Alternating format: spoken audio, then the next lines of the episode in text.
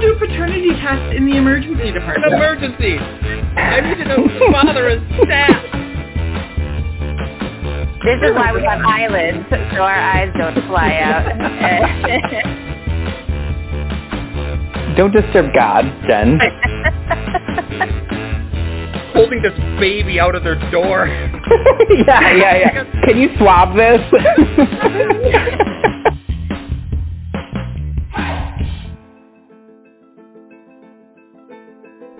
Hello, all you wonderful people out there. Episode 2 of the Epinephrines. I am Rob Brandt, and I am delighted that you've come to join us down this chaotic, madness-filled trip that is the insights to the ER world and the world behind the world. This episode is Hollywood endings, and things that happen in the ER are often dramatic and often crazy. And, you know, sometimes it's a happy ending, but sometimes there's a lot of sad outcomes. But these are the cases that stick out as the beautiful Hollywood ending. So, for those of you who are new to the show, remember that everything that we say here is usually based on truth, but we alter the facts to uh, protect the innocent. Otherwise, this is going to be an insight to the crazy world that is Hollywood endings. Every so often, I have experiences in the ED where I step back and say to myself, did that really just happen? A quick example is when a patient asked me to test his blood for the level of crack in it. He wanted a precise number so that he could sue his drug dealer. Yep, that's real. He thought his illegal drugs were not pure enough, so his plan was to take his drug dealer to court. I told you that short story, so I can tell you this one. Working at the night shift at our standalone ED means six busy hours followed by a gradual slowing into the night. Few people arrive after midnight, and the place dies at around 2 in the morning. I was sitting at my desk watching cat videos on YouTube, you know, as I do. The entire building went black. Four seconds later, the power returned and the sound of multiple computers resetting peppered the previously silent background. What just happened? I asked one of the two nurses sitting a short distance away. Generator check. Once a month it resets to make sure it's working properly, one said. Ten minutes later, at 4.45 a.m., a patient arrived. She had the ghastly appearance seen only in the critically ill. Her wide-eyed expression clearly conveyed her distress, and her gray skin cemented her condition. Her husband's face showed complete panic.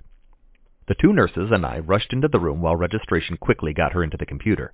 The patient breathed rapidly while conveying her story. I, I woke up from a dead sleep 15 minutes ago with crushing chest pain. It's tearing into my back and I can't breathe. I've never had anything like this ever the woman reported. Despite being an isolated ED, we have the necessary technology to perform everything we need, unless the generator just reset. I quickly obtained the rest of her history and did a physical. For a 58-year-old, she was quite healthy. Well, she used to be. Her past medical history included only hypertension and diabetes, both well controlled. I called the CT tech. It, it sounds like a dissection. She needs to be scanned now, I said to him. I considered all the scary chest pain causes that she could have, an MI, PE, aortic dissection, but regardless, I needed to find the cause. Now. With her being the only patient in the ED, I figured we could scan her immediately. CT is down, he said. What? How? What? Why? I said. It's down for an hour. The generator reset takes an hour, he said. I called the EMS for transport. I lacked the diagnosis, but I knew I could not fix her here. The first EKG was handed to me. Normal. That's good. I checked on the patient again. Her husband paced the hallway outside her room while she panted and became grayer. Her pulse increased. We started an IV, gave an aspirin, some pain medicines, and oxygen, and drew some labs. At this time, I had a light bulb moment. I called our ultrasound tech, and she wheeled over her large machine so we could scan the heart and the surrounding vessels. They looked normal. Neither of us saw any dissection, nor did we see any right heart strain that thought might accompany a massive PE. I called the main ED to tell my partner about the patient. Mid-conversation, my nurse told me that her cardiac monitor looked different and she was printing another EKG for me. Thank goodness for ED nurses. Roughly 10 minutes had passed since the last EKG. Tombstones, massive ST segment elevations, she actually was having a heart attack. The lights flickered off and on again. The good news? The generator was done testing. The bad news was that this reset all the computers and instruments again. I paged the interventional cardiologist to let him know a cath lab patient would be soon en route. The paramedics arrived. Then I heard what every emergency physician hates to hear. My name shouted loudly by a trusting nurse. I ran back and saw my nurse leaning over the patient, feeling for a pulse. I checked, and then she started compressions. I grabbed the crash cart. We need the crash cart, I said while wheeling over the cart. The other nurse looked at me while wheeling the cart. She raised her eyebrows as if to say, Good idea, genius. Keep wheeling. We halted CPR and checked the monitor. Ventricular fibrillation. Her terrified husband locked eyes with me for a split second as we heard the machine charge. Shock. Her body jolted. We continued CPR. After a minute, she started groaning. Then, as if on Baywatch, the patient sat straight up and groggily spoke. Where am I? What's what's going on? EMS transferred her to their cot and transported her to the downtown hospital. Deep breath. The sudden quiet felt odd after the chaos that had just transpired. I looked at my two nurses with a did that just happen expression. Deep breath. Three weeks later, I received the nicest thank you card of my life from a woman who came as close to death as a person can before making a complete recovery. She received a cardiac cath and a stent and recovered well. So many things could have gone wrong, did go wrong, but despite it all, we managed to save a life. Everyone who works in the ED has plenty of stories where things went bad, but looking back, I find it's important to remember what is truly important. I have had multiple shifts where I feel frustrated by admin, drug seekers, angry inebriates, or bad interactions with entitled patients.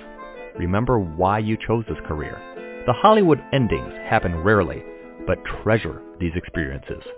You change lives, and sometimes lives change you. Episode 2, Epinephrines. That's the name, it's awesome. Uh, Jen.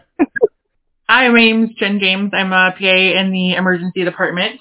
And my favorite vacation spot is Las Vegas because I absolutely love to people watch, which is probably why I enjoy emergency medicine as well, because a lot of it is I get to look at a little portion of people's lives while they're in the ED. What are your guys' favorite vacation spots? Great. Um, my name is my name is Casey Brandt. I'm a clinical pharmacist in the emergency department. My favorite vacation spot is is Hawaii, I guess, and uh, Big Island. Um, and I mean, cause we get to go snorkeling and um, just do a lot of different stuff, whale watching and things like that. That was that's one of my favorite vacations that we did. My name is Rob Brandt. No relation. No relation. I am an ER doc for the last 12 years, and my favorite vacation spot, oh boy. As a kid, we went to Nassau, Bahamas, and that place is kind of always magical in my mind, just sunny and beautiful and beach, and you can just snorkel and there, so probably there. And my name is Jacob Barnett. I am uh, emergency department physician assistant. And I would say that my I, we've all gone kind of beachy except Jen, but I mean I love a good beach with a good book some nice waves in the background. So um, the last place that we went that was really good was Jamaica. So I'm going to say Jamaica right now.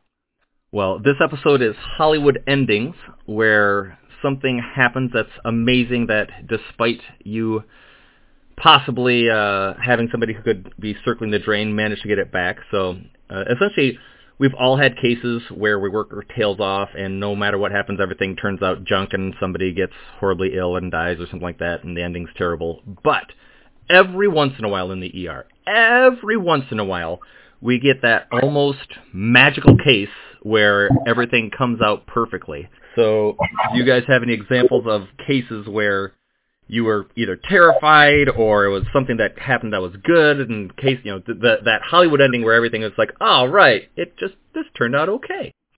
I have one actually pretty good example. It was a patient that got transferred from an outside urgent care mm-hmm. That had an elevated D dimer. So essentially you're concerned about the possibility of a blood clot. And based on the patient's story, I wasn't even really sure why they ran a D dimer. Like the story was almost classic indigestion. Um, she came in, she said, yeah, like when I had pizza for lunch and then half hour after that, I just felt like I had this burning sensation and it was like all the way up to my throat. And all I wanted was some Tums. And so she went to the urgent care to get Tums, and they just this this huge workup, and her D dimer came back elevated. So they transferred her down to the ER for assessment. And I walk in, and it's this very nice, um, older female. She's sitting in the bed on her phone, playing a game. Vitals look fantastic. She looks fantastic. And I'm like, okay, like why did they run a D dimer? Like they had done an EKG and everything else to come back and I'm talking to her and I'm like, well, you know, we definitely need to get a, a CTA of your chest so we can look at the blood vessels, see if there's any evidence of any any blood clots or any abnormalities. If you had any swelling in your legs or any long travel, going through all the risk factors for blood clots. She says no, there's no risk factors, no real even past medical problems. And get the IV started, we get her sent over to CT, and I get this call as they're moving her from the ER cot onto the CT table that she started complaining of crushing chest pain. No way. I'm like, okay, I'm on my way over. Get the scan done. I'll be there in just a minute. And I am walking through the department, which you guys know I was two minute walk from my pod to Mhm. CT. And that's if I get distracted by the 18 people I'm going to pass. Um, and I get a second call from CT and they're like, she's dissecting. Oh, So I now run over there, which That pizza. Oh, so a dissection is essentially when kind of the layers of the blood vessel are coming apart, so they're dissecting away from each other. And what can happen in the situation is the blood kind of forces this new space between the walls of the blood vessels to be created. And then obviously if it's going down this blind tube, it's not going to the rest of the body. I get to CT and I'm looking at her C- at the pictures as they're coming up on the screen and she's dissecting from the aortic ring through the aortic arch, the thoracic aorta, the abdominal aorta, and she is dissecting into both iliacs. But no history of hypertension, no history of hyperlipidemia. When she got there, like her blood pressure was 112 over something. Like it was, she wasn't hypertensive. So I'm like, well, let's get her back to the room. So we get her moved over. We get her back to the room. We recheck her blood pressure. It's now 220 over 110. Oh. So on the phone immediately to get her transferred to another hospital in town because we don't have the correct surgeons on to take care of that dissection that close to the ring.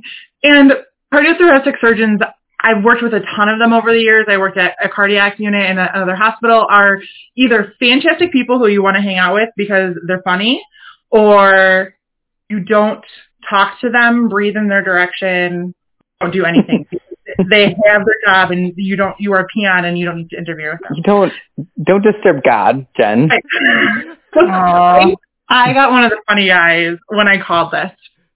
So I'm on a conference call with the like transfer center, the ER physician that's going to take the transfer, the cardiothoracic surgeon, and the intensivist. Um, we're getting an art line put in. We're starting this patient on blood pressure medications. We're getting her pulse down because the idea is if we lower the blood pressure and the pulse, we're lowering the force behind the blood. So then hopefully the dissection will stop. Although she didn't have a lot more room to dissect at this point. And we're on the phone with the cardiothoracic surgeon, and I'm trying to explain all the medicines that he has and or the patient has on. And he goes, "I'm just going to stop you for a second. And I'm like, "Oh crap!" He's going to ask me the one question I haven't asked this patient. I'm not going to know the answer. So it's always what happens with the subspecialist. He goes, "I'm going to get off this phone call. I'll be in the OR. Just get him here as fast as you can." Said, Hey, Yep. I'll be the guy with the scalpel. Tell her to Yeah. look for. Sure. I was like, perfect.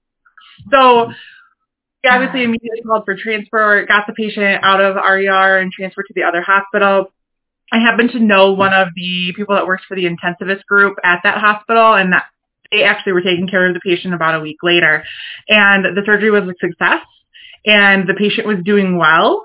Um, and was expected to go home and was going to have to have another surgery post some healing to help with those iliac dissections, but was expected to make a full recovery, which was not at all the outcome I thought was going to happen when they, they were leaving my yard. Yeah. And that's when you put on the sunglasses and you've got like that uh see it's like "Brah!" looking sweet with the sunglasses staring off into the horizon. You're like little feet flapping in the breeze in the back there. I uh I would like to say that when I when I was told to think of Hollywood stories, m- my mind might have gone slightly in a different direction. Though, you know, uh, I was thinking more telenovo uh, telenovela Novela, than uh you know Porque sí. yeah, I, the the uh, story that came to mind was we had, you know, it was like a a group of kids that were like frequent flyers. I assumed that they hung out, got bored, and then would come to the emergency department, like like you do, like uh, you know, like I don't know, like you hit up the like hoodoo. yeah, like you you hit up the drugstore, you go to the mall, and then you swing by the emergency department for your inane complaint. Now the problem was that this group of teenagers, twenty year olds, they had a a ringleader. Now, I feel like you're setting up some story on some news network that is right? not a thing. So I don't know if you know about this, but we did an expose, and there's these gangs of Yes, teenagers. yes, they go yes. to the kid, they go to the drugstore, and then they go to the Run to emergency department. It's a it's an insurance scheme. precious healthcare resources, and that's how they get their Mm-hmm. Tylenols and their Benadryls. And uh, sorry, continue. Yeah. Um. So the the ringleader uh, was was a girl. She had a I, Let's call it think El Jefe. I think was about she had a daughter who was about three months old and she brought her with her.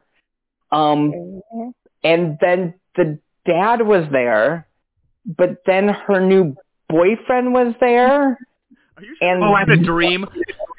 No, and then the and then the um, the dad's new girlfriend was there.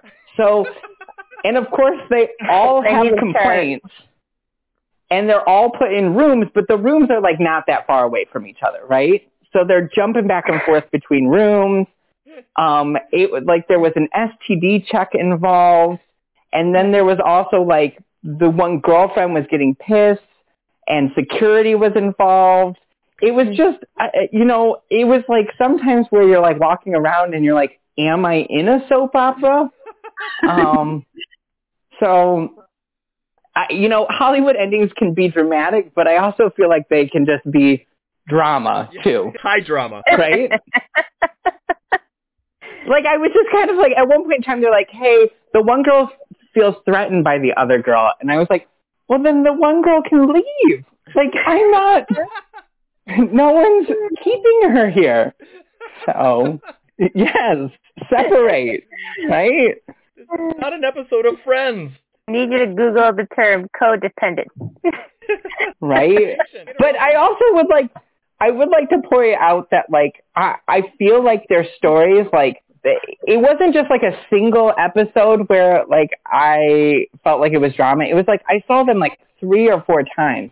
And each time like someone was with someone else and they were having like different issues or like it it it unfolded over like a month. And I was like, why do I know so much about these people's lives? Like, I think I saw the same group of people, Jacob, and the day that I was saw them, you you know the group. no lie, they wanted a paternity test for that baby. oh yeah, Daddy's new girlfriend didn't think it was his because she had heard, and I'm like, you don't do paternity tests in the emergency department. An department. emergency. I need to know who the father is. Stat. The pandemic has kind of crushed mm-hmm. their revenue, so we might want to look into, you know, other paternity testing. That could be. I like really you know, we could get we could set up a drive-through. down, 'cause Ooh, yeah. So, We're not thinking outside the box. I see this tent outside, and somebody's just in their hands, like holding this baby out of their door. yeah, yeah, yeah. Can you swab this?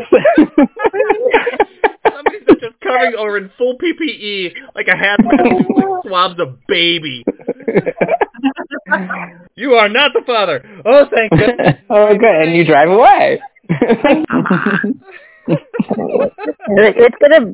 It takes like hours at least to get the rapid COVID test. So there's going to be like a 90 minute, you know, wait time where it's going to be un- uncomfortable, like person in the driver's seat, person in the passenger seat, just sitting there staring at each other, being like, mm-hmm, we'll see, Yep. we'll see, mm-hmm. Like it's gonna, it's just gonna be a long 90 minutes of awkward silence or a just heated conversation or it's going to be like you know what whatever the test is i don't care i don't care i love you anyway and then the test results Yeah, come yeah, back. yeah. it's going to be I'll like take care of never it. mind never mind yeah you know um Everyone will be in the same car. group discount I do have another story that is a little bit more in the Hollywood. Uh, you know, it's that that that moment of fear that you really talk about that kind of gets your adrenaline running. Mhm. I had a very nice, I think she was 50 something year old lady, um, had recently, she had gone to some special clinic to have uh, some type of heart procedure done.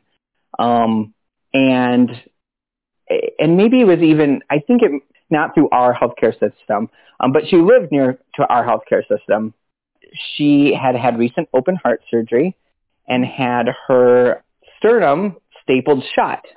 Well, Mm. that morning she woke up and she sneezed and felt significant sternal pain and then started kind of oozing from her sternum. And she called 911, EMS brought her in. EMS kind of was like, yeah, there was there was kind of quite a bit of blood, you know, it, but I kind of took it with a grain of salt. I think I had had like a really dramatic seroma like the week before where I was like, yeah, post-surgical, you can have these gushes of blood, you know. Um, but I like took I took the lady seriously and I was like, yeah, we're gonna figure this out. We'll figure out what happened. We sent her down um, for a CAT scan to just take a look at everything, and she had pulled five of her six sternal wires through her sternum. So she literally had just like a floating chest. And as she was in the emergency department, her work of breathing started to increase. Her oozing from her surgical site started to increase um, to the point where I was standing at the bedside actively with a bandage on her, kind of like giving her chest some more support so that she could take proper breaths in and out. Um, and I, eventually we got, uh, we did intubate her, and then I think that kind of evened out her breathing, um, and we were able to transfer her. But it was one of those moments where you go from, oh, this is be, this will be okay, like we can get this figured out, to, oh, this is this is intense, this is serious, and to the point where I think I remember like holding the rags on her chest and looking at the attending out the door like, do let's do something. What are we doing? We got to fix this. How do we fix this? You know how the chest is normally not Yes. wide open? Yes. open, there's a hole. This now. one's trying to go wide open. Yeah. So I have a question. Yeah. Do you walk in and look her in the eyes and say, "Good doing tight"? No. Like Mortal Kombat finishing moves? Because that's what it kind of feels like in your... Oh yeah, just cracked. Oh my gosh. I would have looked. I would have been like, first of all, I just want to say, Zoontight said it must have been Mhm. quite a sneeze. Let's take a look at that chest. Yes, right? You know when you Um, sneeze normally and your heart doesn't shoot from your chest? Well, Yes. This one attempted to. this is why we have eyelids, so our eyes don't fly out. and we, And so sternums if that you'd are in able one piece. to, if you'd have just been able to blink your sternum harder, then you know, wouldn't happened. I think that those are the worst patients though. It is the ones that like you know you don't have the skill set to save. Correct. And you now know what is wrong and you're standing at the bedside and it's your job to be reassuring to them in that Yes. situation. Hmm. Yeah. We I, and now you're relying on other Is people. I gotta get you to the right place for the, the specialist to take care of you. And inside your head, you're praying to whatever deity you believe in, saying, please just let me get this patient out of our ER and to the right place. Mhm. as quickly as possible. Yeah. That the you know ambulance takes you swear eight hours to get there when really it's eight minutes, and you know anything that can go wrong will go wrong. You feel like in those moments. So the one that I had more recently was, and I think we've all had cases where the person comes in, um, and it's usually it's a female, and she's you know, and she's a, a bigger gal, and she's coming in with lower abdominal pain, and you're like, huh. Uh, any chance you could be pregnant? And the answer is, no, of course not. No chance. Absolutely not. I couldn't be pregnant because I haven't had my period for eight months. And you're like, wait, what? like, okay, so this, so, and of course this this occurred at you know the uh, not not at the main hospital, but at the uh, outlying hospital. So there's there's no connections, and it's you know it's six in the morning, and it's like okay, well I mean you know she's a little older, but she's a little bigger. I'm like okay, and then and then she says something that you know strikes fear in everybody's hearts, like and um you know this is it really hurts. There's a lot of pressure. It feels just like when I had my son. Uh-huh. no chance you can be pregnant. No, no chance at all. I I think I'm postmenopausal. Uh-huh. It's like, can you pee for us yesterday? Now That- I need to check something. I, I just The- can't go. Ah! the baby head coming out of you disagrees with your assessment Yeah, of your. Yes. Absolutely no chance I could be pregnant. Well, it, it, it, one of two things is going on, ma'am. Either you're pregnant or a very small man snuck into your vagina last night. Let me explain how statistics works to you. No chance. Oh, because oh, there's somebody who's coming out, and I, I mean, one way or another, it's not going to come here because you've had no prenatal care, and we need to get you over to someplace else because I don't want to deliver this possible small human who's had zero prenatal care. Um, so you know, and you get him to the help that you get, and everything was fine, but it was you know slightly terrifying when that happens. Did you ever how far along she was? What's that? No, not a clue. Not a clue. So I mean, Did you she deliver a on baby? you I I delivered nothing. I uh I jumped in the back of the EMS to take that to the nearest hospital so that and she's like I feel like I got to push and I said I feel like you got to keep your legs closed because I don't want you cuz you know you don't know like is this a 27 week baby and it's going to oh gosh. instantly Yeah. need resuscitation? I don't I don't know. She doesn't know. She didn't know that she was pregnant. Mhm. Ah. You're alone. There isn't another provider there to. Right. So, you know, it, I mean, that was, it was a case, but and everything was fine. You know, every you know, I everybody got to where they needed to go, and everything happened. But at, at the time, you know, you're like, um, it goes from like, oh, it's a, it's just a person with abdominal pain to ah, you there's there's more than one patient in the room, but there's only one person there. We need to get this other one registered. Yeah, that's right. Register as Sue Prize.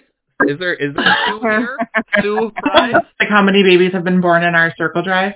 Oh my gosh. I personally have had two. Anybody else? Um, so I have not been out there for any delivery, but my husband's best friend's wife delivered in our circle drive. Husbands, best friends, wives, cousins, teachers, piano. Ooh, wow.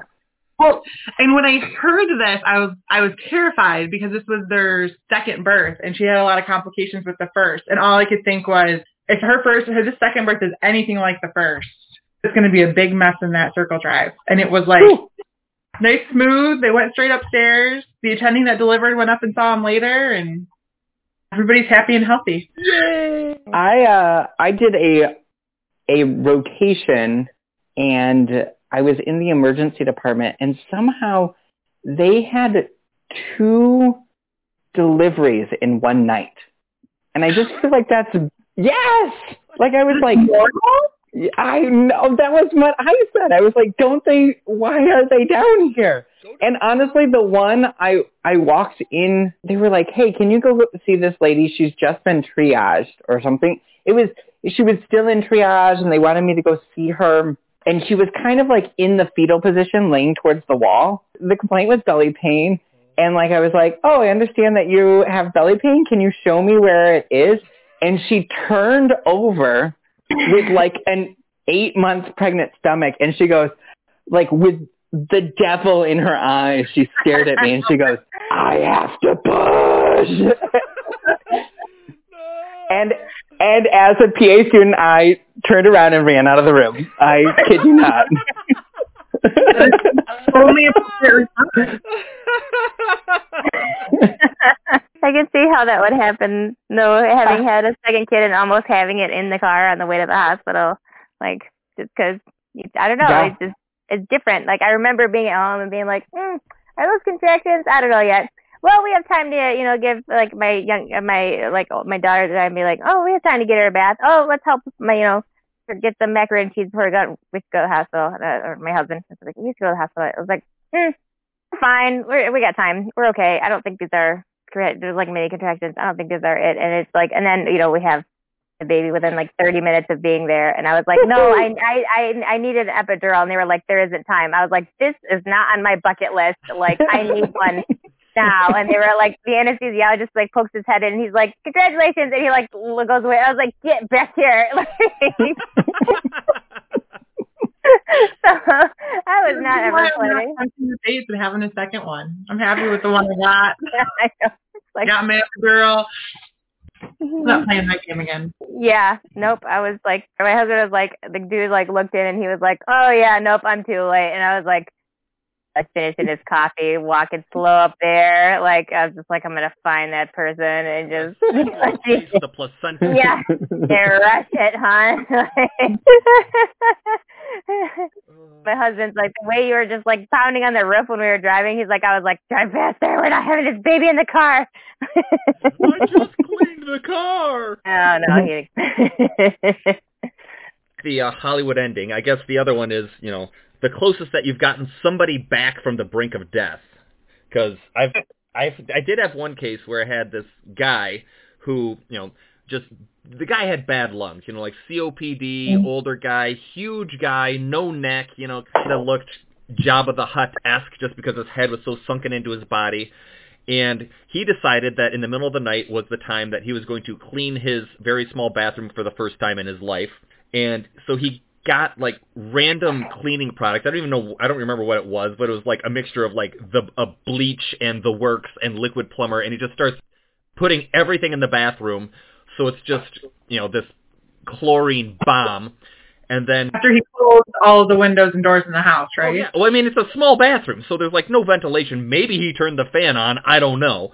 Um, so he comes in via EMS with the chief complaint of, you know, he, he's foaming at the mouth, and I mean, this guy needed to be intubated. You know, he had needed a breathing tube put in like half an hour ago, and he was on you know 15 liters of oxygen, and he was still satting in the 60s. And uh, you look at this guy and you're like, this guy's going to be an impossible intubation. I mean, he's going to be the worst intubation ever, but you don't have a choice. And fortunately, I had the foresight, the, the foresight to be like, all right, this guy may need a surgical airway. So we called for the surgical airway before I even started the, the intubation. And so we, we, we, we put this, laid this guy flat and gave him the meds to kind of, you know, to, to put him down so that you could do the intubation and you grab the laryngoscope and look inside, and you just see a wall of foam, just foam coming out of his airway. You can see nothing. So you you suck all that out, suck all of that out, and then all you see is in. So once the foam's out of the way, you just see a wall of just tissue. Just you can't see, like you cannot even see the back of this guy's throat, much less an airway to put the tube in. So you're like, okay, so you grab a bougie and that won't go in. It's just nothing but tissue. So now you're, I mean, and this guy's sat was going down. So literally we start, you know, bagging this guy and you're bagging against just a wall of fluid, which is just, you know, getting worse right in front of you. Anesthesia comes in before the, uh, the surgeon and anesthesia's like, well, let me give it a try. I'm like, have at it. So Yeah. anesthesia goes and they're using their tricks and they're like, I can't see anything. I was like, oh really? So, so I mean, I'm happy to. I mean, this time you swallow your pride. You know, please go for it. But they're like, we can't see anything. I'm like, yep. So the surgeon gets in there and they do a surgical airway and everything turns out all right and they actually get this guy. Turns out oxygen came back and the person did fine, but never as nervous as like you're sitting there helpless and you're like, there's nothing I can do to save this person other than get a surgical airway. Now I could have done a cric, but I knew that the surgery was going to be there in two seconds. So I was like, uh, they better hurry, otherwise I'm going to try to cric this guy. But you know, his neck was enormous, so it was going to be, it was going to be a hard, even with a cric. But then Yeah. surgery arrived and was like, all right, you know, please go ahead and do your thing, and everything turned out all right. Just terrifying. Um, I had a rough case a few years ago. A younger guy who had a serious alcohol issue and had come in because I I think all rough alcoholics do. At some point, he decided that he wanted to quit, mm-hmm. and even though had been drinking like a gallon or so of alcohol a day, decided just to go cold turkey, Uh-oh. and so was experiencing some nasty withdrawals. And so initially, when seeing the patient and in the room, kind of talking with the patient and his significant other, and they're describing all kind of the classic symptoms of kind of sweats and nausea and vomiting and really tremulous and there's question if maybe he's starting to kind of see or hear things that maybe aren't really there. And the significant other goes yeah he like passed out this morning and kind of did this weird shaking thing and then came around. And i'm like okay probably a seizure which can you know frequently happen with alcohol withdrawal. And I'm asking the patient a few more questions and he has this episode where like his eyes roll back in his head and he kind of shakes a little bit and I'm kind of looking at him and the girlfriend's like, that's what he did, that's what he did. And I happened to glance up at the monitor and I'm watching sinus sinus with some artifacts and I watched the patient go into torsades, oh, which Oh, wow. is an awful cardiac arrhythmia that does not tend to allow your heart to push blood to the rest of the body. So I grab the code button on the wall because it's just myself and the patient and the significant other in the room. And of course, as everyone comes running into the room, the patient wakes up and is like, what happened? And I know no one's going to believe me because patients don't spontaneously come out of torsades on their own. Like that doesn't happen.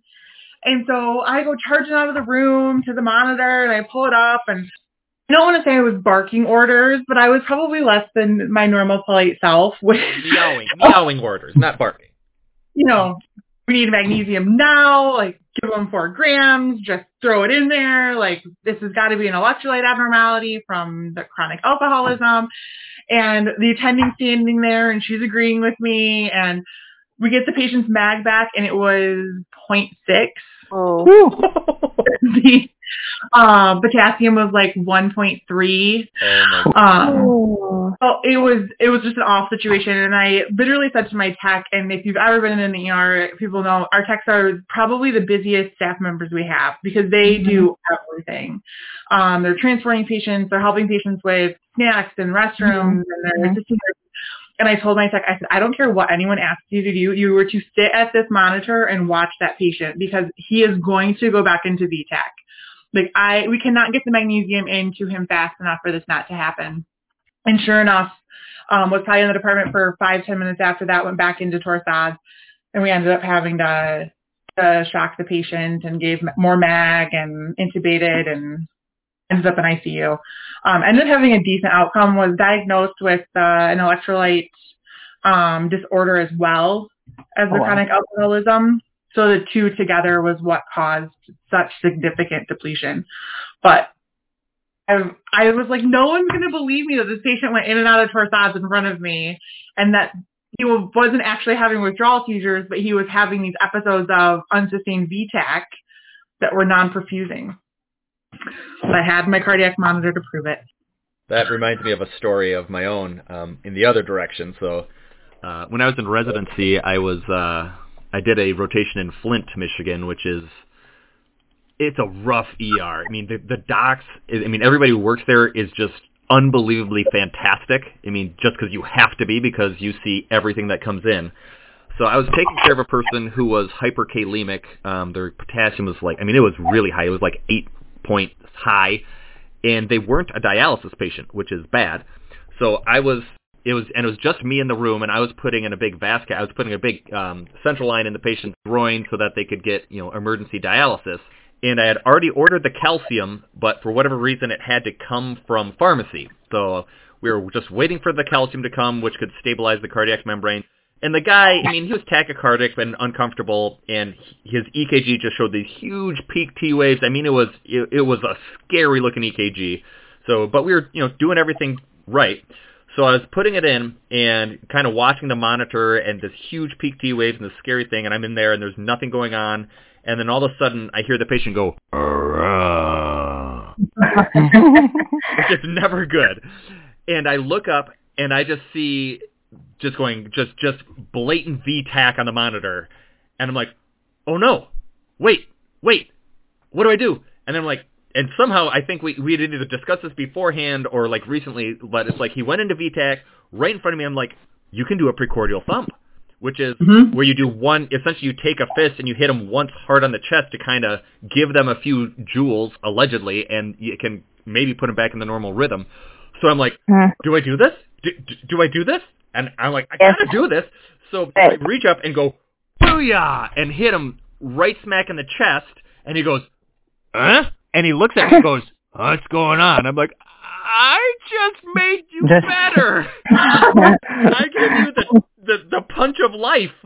And so get That's awesome. yeah, so get the catheter in and get the calcium in, and he was fine. And I go to tell my attending, and she's like, "Oh yeah." I'm like, "What do you mean? Oh yeah? I just punched this guy the punch of life." And he's just not impressed, but I was like the coolest thing that I'd ever done in the in, in that time of my life. It's like, yeah, no big deal. At least you didn't punch back. Yeah, I know. I think you would have felt it. You would have just still been on your adrenaline high for like saving someone's life with your bare hands. My bare hands. Punch me again. I didn't feel it. that reminds me of a story. Um, it's this little lady, kind of similar thing. We were taking care of her electrolytes are all out of whack, and so sometimes when we're getting a bunch of meds on board, um, quickly we'll help give um, medication. So she had hyperkalemia, and we were helping push the calcium um, gluconate and so we're giving a gram, and if they're stable, we'll push it over like five minutes or something. So we're hoping the nurse has the calcium to give and some other meds. And so I was like, I'll push the calcium and, you know, go grab the other stuff. And so I'm in the room, lady's on the monitor, and she's very nice talking, and she's telling me about this meatloaf recipe while I'm pushing the calcium. And she's like, oh, you know what the secret is to, you know, making your meatloaf, uh, you know, really good. And I was like, oh no, um, you know, you know, I was like, you know, we're just making conversation. I was like, oh, what is it? And she's like, oh, well, what I do to give my meatloaf that extra little dip is I add some salsa. And I was like, oh, I've never, I've never heard that. And I was like, really? Like what kind of, you know, we're talking and she's like, and then what I do. And then all of a sudden she stops talking and she like falls back and her eyes roll at her head. I look at the monitor, like nothing's really going on, but she's just like unresponsive. I'm like, ma'am, ma'am, what do you, what, tell me. And I'm like, I'm like, I need the secret. like I, I, I'm like, I'm like, did I push it too fast? I was like, did, I'm like pushing the calcium. I was like, no, but really slow. And I'm like, oh my god, she's like unresponsive. And I was like, ah. And I'm like in the alone in the room, and I'm like, yeah, I know. I was like, oh my god. I was like, no, you have to wake up and tell me the secret to the meatloaf. And so I like run out, I like go out, and I'm like, uh, and I, I didn't know if I should pull the code button at that point, but I, I went out. I was like, I, I, I like that, uh, the attending taking care of her. I was like, hey, she's not responding.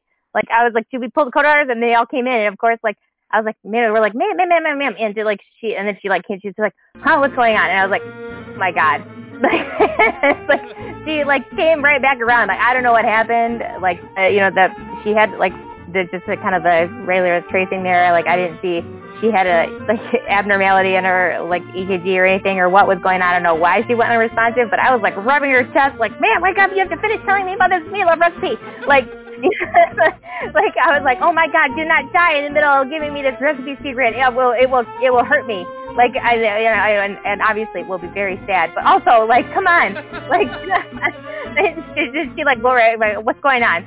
Like, oh my chest, and I was like, oh, like, but I was like, oh my god, I'm so glad you're not dead. But they were like, everybody came in, they were like, ma'am, ma'am, and she was, she was legit like unresponsive for like 15, 20 seconds, and then they were like, okay, we gotta move her, and all of a sudden she was like, what's, what's going on? Like she came right back around. I was like, oh, all right, uh, okay. didn't want to here tell we you the secret to her recipe. Well, yeah, I did you get the? Well, it Did was, you get it was to- just, just came back around till it was just the salsa. It gives that that little that little zip, and that's all it was. And she was talking about how you make it and stuff. I don't remember. Like I I I just started panicking after I learned the salsa part. Like I just. I was like, I don't, I don't think we finished the conversation about that. She kind of lost track of what we were talking about. Like, I was just like, I just remember like this lady going unresponsive in the middle of me, you know, you know, pushing meds for like five minutes. They're chit chatting with you, and it's always the nicest people. Oh, This stuff happens. there too. was another always the nicest people. Yes. I'm guessing that this lady got a secret recipe from like a gypsy who said, "I will tell you, but if you tell anyone else, you'll die." Yeah. The secret is That's first right. salsa, and the second secret Yeah. ingredient is that she told her and said, "But if you tell anyone," and and then she was like, "All right, well, I gotta tell somebody," and that, yep, there it was. Curse and action. Yeah. this, this snarled hand reached from the depths of Hades and like held onto her heart as a warning, just as she was about to tell me the second part, and then stopped her. I wish you were was. like. I wish you were like, yeah, I tried it, and I mean, it was okay, but it wasn't anything special. Like, I know. I'm a, because you don't know the true secret. I don't know. I don't know. Maybe that was a, maybe it was just like oh, and you had been mixed the breadcrumbs in last or something. I don't know. Like maybe it's maybe this salt was the important part. I'm just I always wonder about that. I'm like, should I try making meatloaf with salsa, or is it going to curse me? Like I don't know.